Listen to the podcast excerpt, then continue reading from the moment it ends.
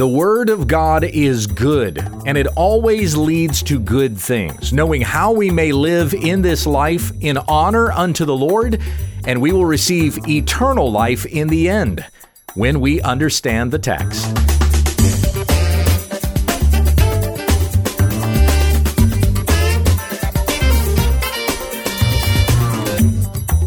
This is When We Understand the Text, teaching through a New Testament book on Monday, Tuesday, and Wednesday, an Old Testament book on Thursday, and a Q&A on Friday. With our Old Testament study today, here's Pastor Gabe. Thank you, Becky. Well, being Thursday, we come back to our Old Testament study, and we've been in the book of Proverbs. I had to go back and look to see where we left off because this was a couple of weeks ago. it's Proverbs chapter 16, starting in verse 19, and I'll read through verse 33. This is the word of the Lord from the book of Proverbs. It is better to be humble in spirit with the lowly than to divide the spoil with the proud. He who considers the word will find good, and how blessed is he who trusts in Yahweh. The wise in heart will be called understanding, and sweetness of lips increases learning. Insight is a fountain of life to one who has it, but the discipline of ignorant fools is folly. The heart of the wise gives insight to his mouth and increases learning to his lips. Pleasant words are a honeycomb, sweet to the soul and healing to the bones. There is a way which seems right to a man, but its end is the way of death. A worker's appetite works for him, for his mouth urges him on. A vile man digs up evil, and the words on his lips are like scorching fire. A perverse man spreads strife, and a whisperer separates close companions. A man of violence entices his neighbor and leads him in a way that is not good. He who winks his eyes does so to devise perverse things. He who compresses his lips brings evil to pass. Gray hair is a crown of beauty. It is found in the way of righteousness. He who is slow to anger is better than the mighty, and he who rules his own spirit than he who captures a city. The lot is cast into the lap, but its every judgment is from Yahweh. Not a whole lot of contrasts here. We're used to seeing that over the course of the book of Proverbs, where it'll say something like, the righteous receives this, but the wicked will get this. Or the wise man considers this, but the fool is always a fool, you know. That's kind of the way the proverbs have been laid out. These are mostly continuous thoughts. In, uh, just said in two parts that we've read here in this section of chapter 16. Even verse 19 is not really a perfect contrast. So it says, It is better to be humble in spirit with the lowly than to divide the spoil with the proud. You have the contrast between humble and proud, but it's saying to you to be humble rather than hanging out with the proud. So consider yourself with the lowly. It says in Romans 12, do not be haughty, do not be proud, do not consider yourself more highly than you ought to think, but associate yourself with the lowly. A lowly person is someone who can't benefit you, not in the eyes of other people anyway. You don't get more popular, more famous because you are friends with this person, nor can they give you money or make you richer or anything like that. It is associating with that person because very simply they're a brother or sister in the Lord, or they are somebody in need, somebody you are sharing the gospel with, withholding the gospel from nobody. This is associating with the lowly. So it's better to be humble in spirit and be with the lowly than to divide the spoil with the proud because as we've read about the proud, pride goeth before destruction and a haughty spirit before a fall. That's what we've read previously in the book of Proverbs. So if you are hanging out with the proud, you could very well fall along with them. Better to be humble in spirit, not to have much, but to give up much gain and associate with the lowly and potentially save your soul. Verse 20, he who considers the word will find good. And how blessed is he who trusts in Yahweh. Again, that's not a contrast, just a continuous thought set in two parts. He who considers the word. Once again, it is listening to the word of God, obeying what it says, considering the wisdom that is given and applying it. He who considers this word finds good. The word of God is always good. It always delivers us unto good. It always brings us good. All good things are received through the word of Christ, for it is through this word that we've come to know Christ and therefore salvation by faith in him. We only receive good things from the word. In the eyes of the world, it may not be fantastic what we receive from this word, but we know it is the power of God. For as it says in Romans 1:16, I am not ashamed of the gospel, for it is the power of God for salvation to all who believe. And in 1 Corinthians 1:18 it says the word of the cross is foolishness to those who are perishing, but to us who are being saved it is the power of God. When we read the scriptures, we hear the word of God. We see God's power through uh, this that has been written down for us by the, the prophets and the law in the Old Testament, by the apostles in the New Testament. God working through men to give us his word. We hear from the creator of the universe himself. How blessed is he who trusts in this word. You trust in this word, you trust in Yahweh. Only blessings can come from that. Verse 21 The wise in heart will be called understanding, and sweetness of lips increases learning. Now, we've considered this many other times in Proverbs the connection between the heart and the mouth. Whatever comes from the mouth, it flows from the heart. Jesus saying so in Matthew chapter 12. Out of the overflow of the heart, the mouth speaks. So the wise in heart will be called understanding. It, it, they are so known by their wisdom that you could you could name them understanding. It would be upon their name. I know I can go to this person and receive knowledge and understanding because of the wisdom that they have.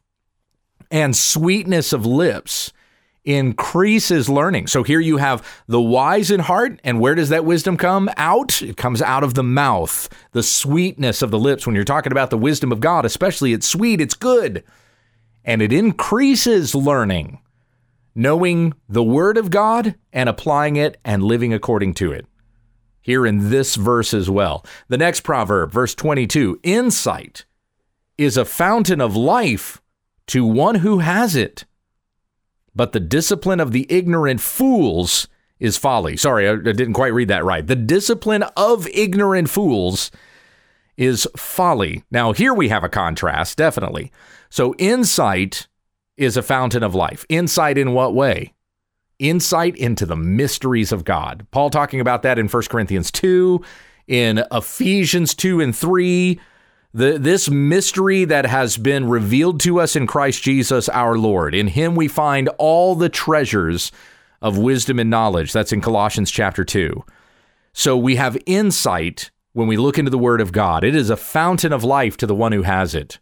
Do not sell it. Do not trade it for something else. There's nothing better. It is a fountain of life. Jesus saying to the woman at the well in John chapter 4, he said to her, If you knew who it was who asked you for a drink, you would have asked him, and, and he would have given you living water, a spring of living water that springs up into eternal life that he promised this woman there at the well in Samaria. So we have this fountain of life that comes from the Word of God. To the one who has it, we have everlasting life. But the discipline of ignorant fools is folly. So when a, a fool disciplines, when he tries to give guidance, exhortation, instruction, it's just foolishness. Does it lead to life? No. And these are waters that are not pure, but they are sordid and dirty and diseased and gross. The discipline of ignorant fools just leads to more foolishness. Verse 23 The heart of the wise gives insight to his mouth and increases learning to his lips. So the words that come from his lips, again, come out of his heart. And what do we have? Insight. We have that word insight in two proverbs back to back here. Insight is a fountain of life. Insight comes from the lips of the wise. We've also had these references to increases. Look back at verse 21. Sweetness of lips increases learning. Verse 23, and increases learning to his lips. The one who has a wise heart shares that wisdom, and learning comes from it, that others may hear and learn and know this wisdom that has been given to him by God through his word. Verse 24 Pleasant words are a honeycomb, sweet to the soul and healing to the bones. And the most pleasant words that we can receive are those words that are right from the word of God. But you can also apply this to speaking kindly, speaking gently, showing kindness and love to one another. Even when it comes to correcting opponents, Paul said to Timothy in 2 Timothy 2:25, "The Lord's servant must not be quarrelsome, but kind to everyone, able to teach, patiently enduring evil, correcting his opponents with gentleness." Peter said the same thing in 1 Peter 3:15. Always give always being ready to give an answer for the hope that lies within you, but do this with gentleness and respect. Even when correcting someone, we speak pleasant words. As it says in Ephesians 4:29, that we build each other up with our words, not tear each other down, giving grace to all who hear it as fits the occasion.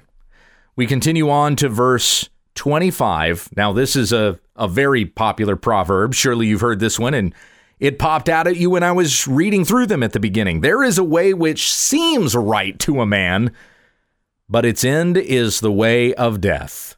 Not even really a perfect contrast here, it's just continuing the thought. There's a way which seems right to a man. A man goes that way because he thinks it's the right way. But if he follows his own heart, you've heard that right? That's that's like the proverb of the culture. Follow your heart. Believe in yourself. He who follows his own heart will go to the way of death. There's a way which seems right to a man.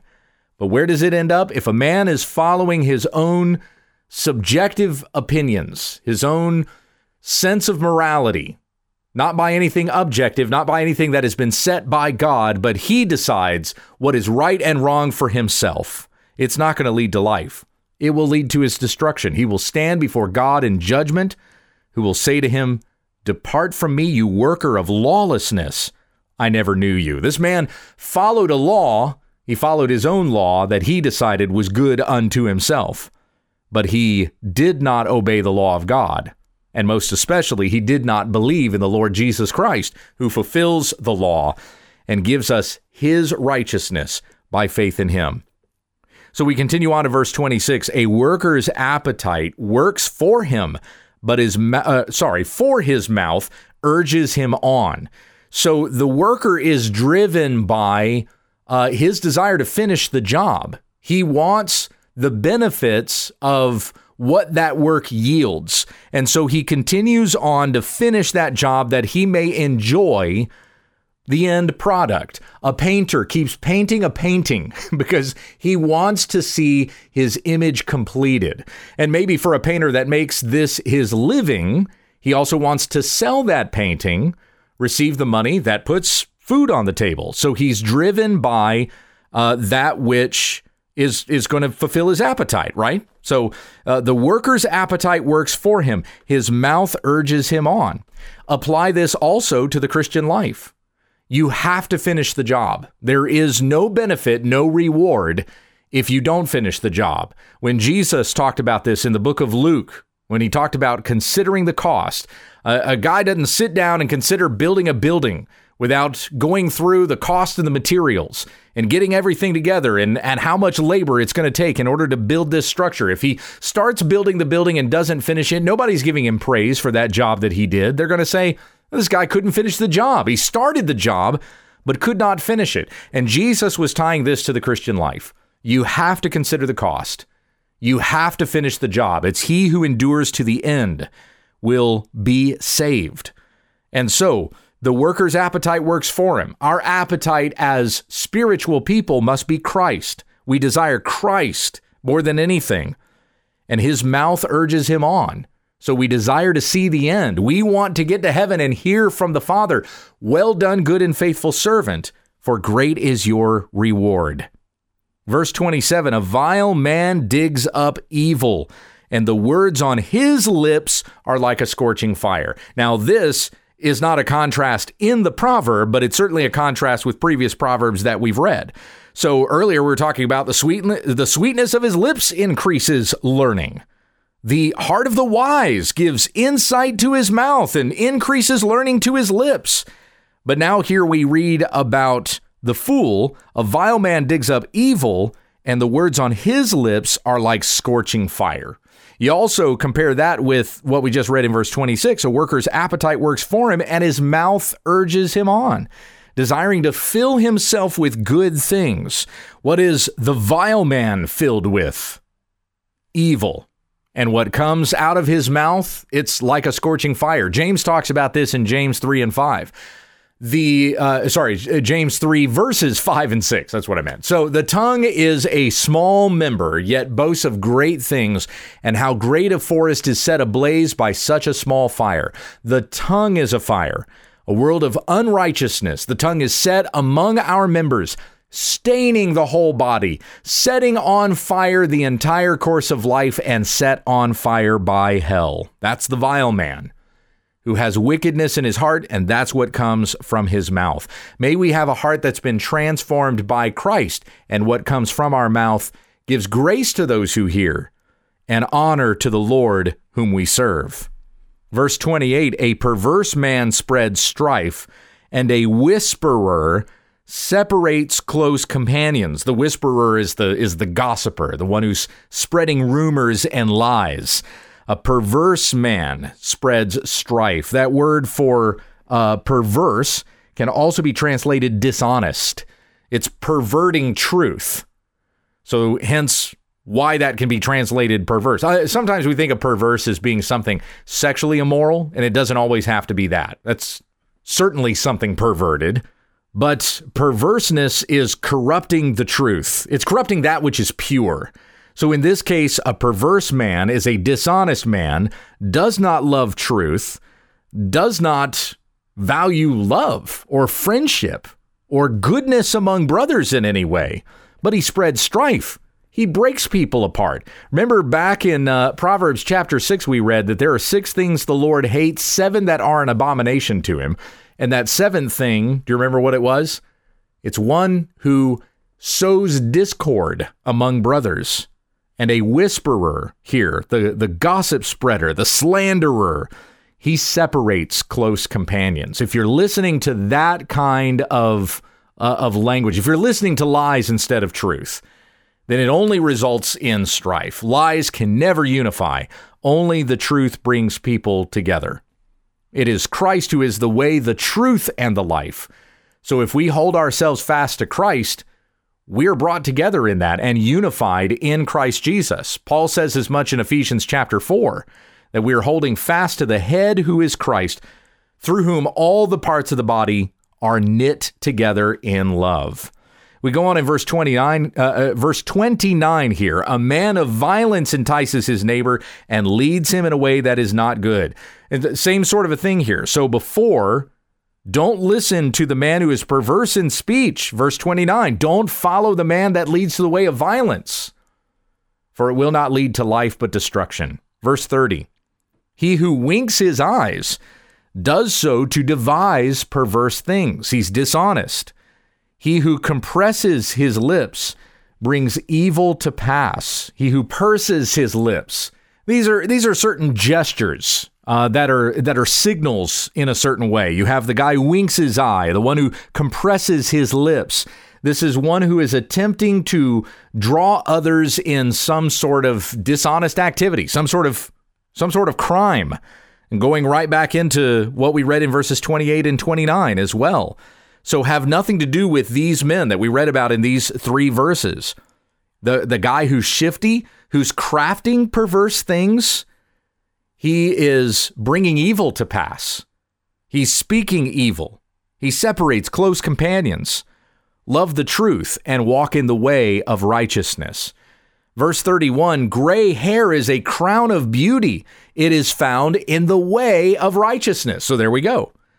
Don't have anything to do with the men mentioned in those previous three verses, 28, 29, and 30, but instead seek after wisdom, gray hair, a man who has experience, who can share with you the truth. It's a thing of beauty. You, you have these shifty things that the previous persons were doing. Uh, the guy who is whispering, uh, the guy who is enticing his neighbor, the man who winks his eye. But the wise man has gray hair. And it doesn't necessarily have to mean he literally has gray hair, but you're just talking about a, a man who has experienced some things. He can share with you wisdom because he's dealt with life and he can pass on to you the way that you should go. So, gray hair is the crown of beauty. He has a wisdom that has been given to him, it's been granted to him. Rather than these shifty things that he does, you just recognize it when you see it. Previously, we've read in other Proverbs, it comes right from his mouth. You can hear in the words that he says that this is a man who has a wise heart. Gray hair is a crown of beauty, it's a good thing for a person to be so seasoned and experienced and to show their age and to have lived a life that is honorable unto the Lord. The gray hair that is earned, because a crown is earned, it is found in the way of righteousness. He who is slow to anger is better than the mighty, and he who rules his own spirit than he who captures a city. We've talked this past week looking in 1 Corinthians 6 and 7 about self control. So the man who is self controlled, he's slow to anger, he's better than even the mightiest of men. And he who is able to rule his own spirit is greater than he who captures a city. Because going back to that, uh, what James said there in James chapter 3, no one can control the tongue. So he who has found self control, greater than the mightiest of men. Verse 33 The lot is cast into the lap, but its every judgment is from Yahweh. God is sovereign. You may take the dice in your hand and roll it and throw it on the ground, and it comes up with a certain number, but God is the one who determined it. Entrust yourself to the Lord for all things. Heavenly Father, we thank you for this word, this wisdom that we have read, and may we know how to apply it and live according to these words. Great are these words, the words of Yahweh that have been given to us today. In Jesus' name we pray. Amen. This has been When We Understand the Text with Pastor Gabriel Hughes. For all of our podcasts, episodes, videos, books, and more, visit our website at wwutt.com. If you'd like to submit a question to this broadcast, or just send us a comment, email when we understand the text at gmail.com and let your friends know about our ministry. Join us again tomorrow as we grow together in the study of God's Word when we understand the text.